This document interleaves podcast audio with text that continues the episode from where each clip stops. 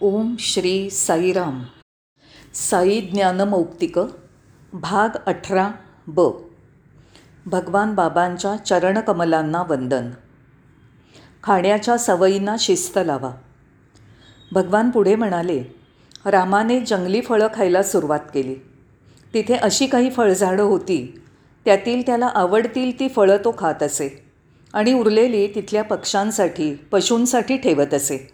मुलानो अशा तऱ्हेने तुम्ही तुमच्या खाण्याच्या पद्धतीला एक शिस्त ठेवली पाहिजे.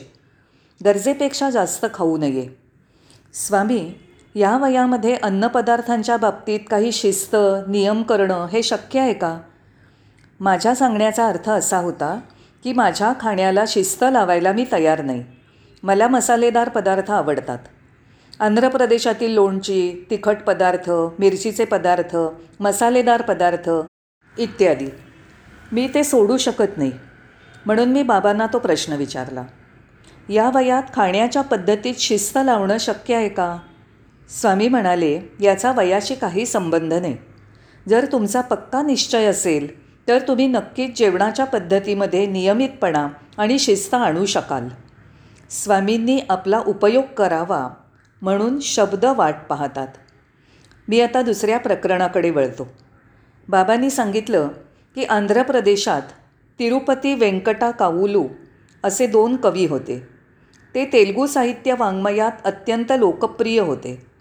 त्यांच्या कविता बऱ्याच लोकांना माहीत असल्यामुळे ते प्रसिद्ध आहेत.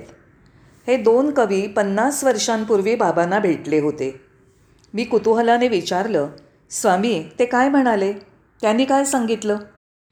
भगवानांनी ते दोघे कवी काय म्हणाले ते मला सांगितलं. स्वामी आम्ही आमच्या काव्यरचना करण्यासाठी शब्द निवडत असू.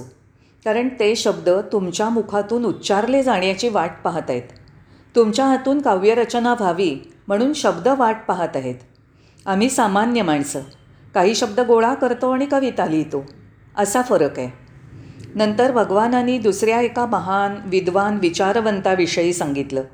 त्यांचं नाव रामचंद्रराव ते राज्यपाल होते. आणि ते बारा भारतीय भाषांमधले तज्ज्ञ होते. ते भगवान बाबांच्या प्रवचनांचे पहिले वहिले दुभाषी होते. एकदा त्यांनी मुंबईमध्ये भगवानांच्या प्रवचनाचं मराठीत भाषांतर केलं होतं. भाषणाच्या अखेरीला सभागृहातील सर्व श्रोत्यांनी टाळ्या वाजवून भगवानांच्या भाषणाला उत्स्फूर्त दाद दिली. तेव्हा दुभाषे रामचंद्रराव उठून उभे राहिले आणि म्हणाले सभ्य स्त्री पुरुष हो कृपया हे लक्षात घ्या. की हे शब्द माझे नव्हते. माझं भाषण नव्हतं. ते फक्त मी भाषांतर केलं. मूळ भाषण हे भगवान बाबांचं होतं. या उद्घोषणेनंतर पहिल्यापेक्षाही लोकांनी जास्तच टाळ्या वाजवायला सुरुवात केली आणि खूप वेळ वाजवत राहिले. कधीही सडलेली फळं वाटू नका. आता आपण दुसऱ्या एका घटनेकडे वळूया. स्वामी भक्तांना आणि विद्यार्थ्यांना छोट्या आकाराची फळं वाटत असत हे तुम्हाला माहिती आहे का? एक दिवस त्यांनी अशी लहान फळं वाटायला मुलांना सांगितलं. ती फळं काहीशी बेरीजसारखी दिसत होती. त्यांनी एका मुलाला बोलावलं आणि त्याला म्हणाले बाळा तू फक्त चांगली असलेली फळं वाट. कधीही खराब झालेली फळं वाटू नकोस. खराब फळं वाटणं हे पाप आहे. तू तसं कधीही करू नकोस कारण नंतर तुला त्याची किंमत मोजावी लागेल. म्हणून कुणालाही देण्यासाठी उत्तम प्रकारच्या फळांचीच निवड कर. नंतर मुलांनी फळं वाटायला सुरुवात केली. पण आपले भगवान ती मुलं फळं कशी वाटतायत याकडे काळजीपूर्वक आणि लक्ष देऊन पाहत होते. शेवटी ते म्हणाले अरे मुलानो तुम्ही एम एस सी पदवीचे विद्यार्थी आहात. परीक्षेच्या वेळी माहिती वाचायची आणि सांगायची हेच फक्त तुम्हाला माहिती आहे पण तुम्हाला सारासार विचार आणि सामान्य ज्ञान नाही. फळं कशी वाटायची हे तुम्हाला माहिती नाही. तुम्ही या भक्तसमूहाला कसं विसरलात? तुम्ही तिथे शेवटच्या ओळीत बसलेल्या भक्तांना फळं वाटलीच नाहीत. तुम्ही एम एस सीचे कसले रे विद्यार्थी? शिक्षकांचा आदर ठेवा. नंतर ते म्हणाले अरे मुलांनो तुमच्यातील काही जणं जेव्हा चालत होती तेव्हा मी असं पाहिलं की तुमचे पाय तुमच्या शिक्षकांना लागत होते. तुम्ही तुमच्या शिक्षकांचा मान ठेवायला हवा. त्यांच्याशी वागण्याची ही रीत नाही. तुम्हा मुलांमध्ये आज्ञा पाळणं आणि माणुसकी हवी. तेव्हाच तुम्ही चांगल्या प्रकारे शिकू शकाल. स्वामी अचानक एका विद्यार्थ्याकडे वळून म्हणाले मला एक गोष्ट सांग. तुमच्या महाविद्यालयात कोण सर्वात उत्तम शिक्षक आहे? उत्तम शिक्षक कोण? हा खूप कठीण प्रश्न आहे. त्या मुलाने उत्तर दिलं नाही. स्वामींनी पुन्हा आग्रह करून विचारलं. शेवटी तो मुलगा म्हणाला स्वामी सगळे शिक्षक चांगले आहेत. नाही स्वामी सगळेच चांगले आहेत. तेव्हा भगवान म्हणाले सगळी माणसं चांगली आहेत हे मलाही ठाऊक आहे. सगळे चांगले शिक्षक आहेत. पण तसं असलं तरी काही शिक्षक तुमच्या बाबतीत कठोरही असतील.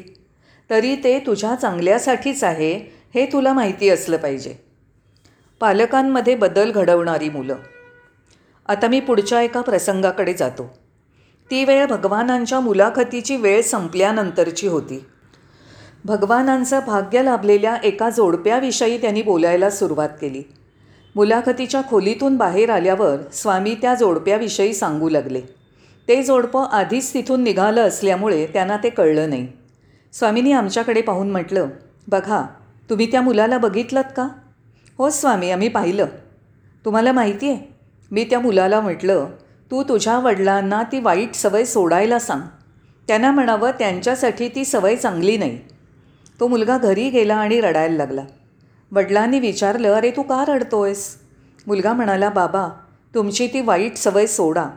नाहीतर मी रडायला लागेन जेवणार नाही. मला वचन द्या की तुम्ही तुमची ती वाईट सवय सोडाल. वडील म्हणाले कसली वाईट सवय? धूम्रपान. सिगारेट ओढणं. बाबा धूम्रपान करू नका. यापुढे जराही धूम्रपान करू नका. तेव्हा वडिलांनी कधीही सिगरेट न ओढण्याचा निश्चय केला.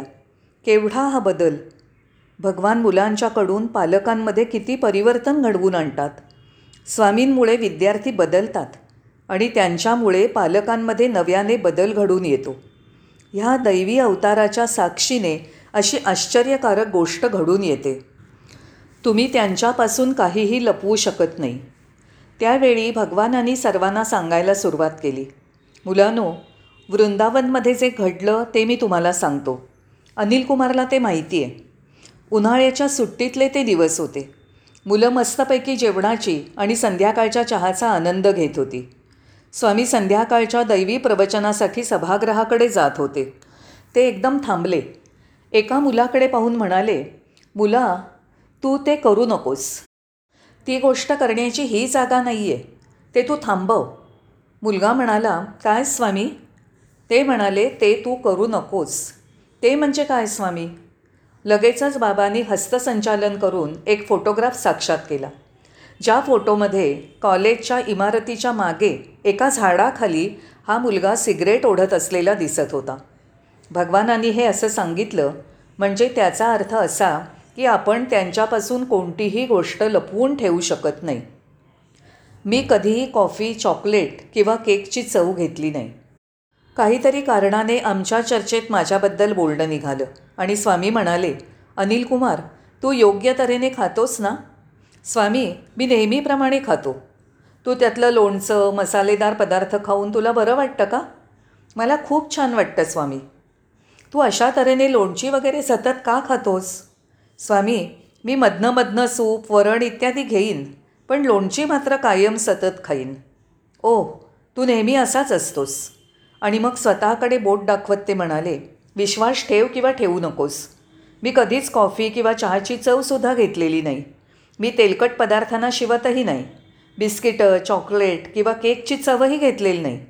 तुला हे माहिती आहे का की माझ्या शालेय जीवनात मी थोडासा मक्याचा पदार्थ माझ्याबरोबर नेत असे. मी गरीब कुटुंबातला होतो. मला एकट्यालाच लपवून खावं लागे. त्या मक्याच्या पिठापासनं जोन्ना रोटेलू नावाचा एक गोल पदार्थ बनवला जात असे. जोन्ना रोटेलू म्हणजे मक्यापासनं बनवलेला. स्वामी शाळेत जाताना आपल्याबरोबर हा गोलाकार पदार्थ नेत असत. तेव्हा मी म्हटलं स्वामी ते खूप कडक असतात ना? ते खायला खूपच कडक असेल ना? ते तुम्ही कसे खात होतात? नाही नाही. तुम्ही जर त्याच्यावर थोडं पाणी शिंपडलं तर ते मऊ होतात आणि मग ते तुम्ही सहज खाऊ शकता. मग मी स्वतःशीच म्हणालो स्वामी तुम्हीच ते खाऊ शकता. मला नसतं ते जमलं. मग भगवान म्हणाले जेव्हा माझे वर्गमित्र त्यांचे पदार्थ खात असत तेव्हा मी मात्र फक्त मक्यापासनं बनवलेला तो पदार्थ खात असे. कारण इतरांना मी गरीब कुटुंबातला आहे याची अडचण वाटू नये. म्हणून मी गुपचूपपणे एकटाच खात असे. मला गुपचूपपणे खावं लागत असे. मला भात आणि इतर पदार्थ जे माझ्या वर्गातले मित्र खात असत ते खाणं परवडत नव्हतं. आणि मला त्यांना माझी अडचण वाटू द्यायची नव्हती. आपण या गोष्टी कशा समजू शकू? हा हिमालयासारखा साधेपणा आहे. भगवानांचं जीवन हे एखाद्या खुल्या पुस्तकासारखं आहे. याबरोबरच मी माझा मासिक अहवाल इथे संपवतो.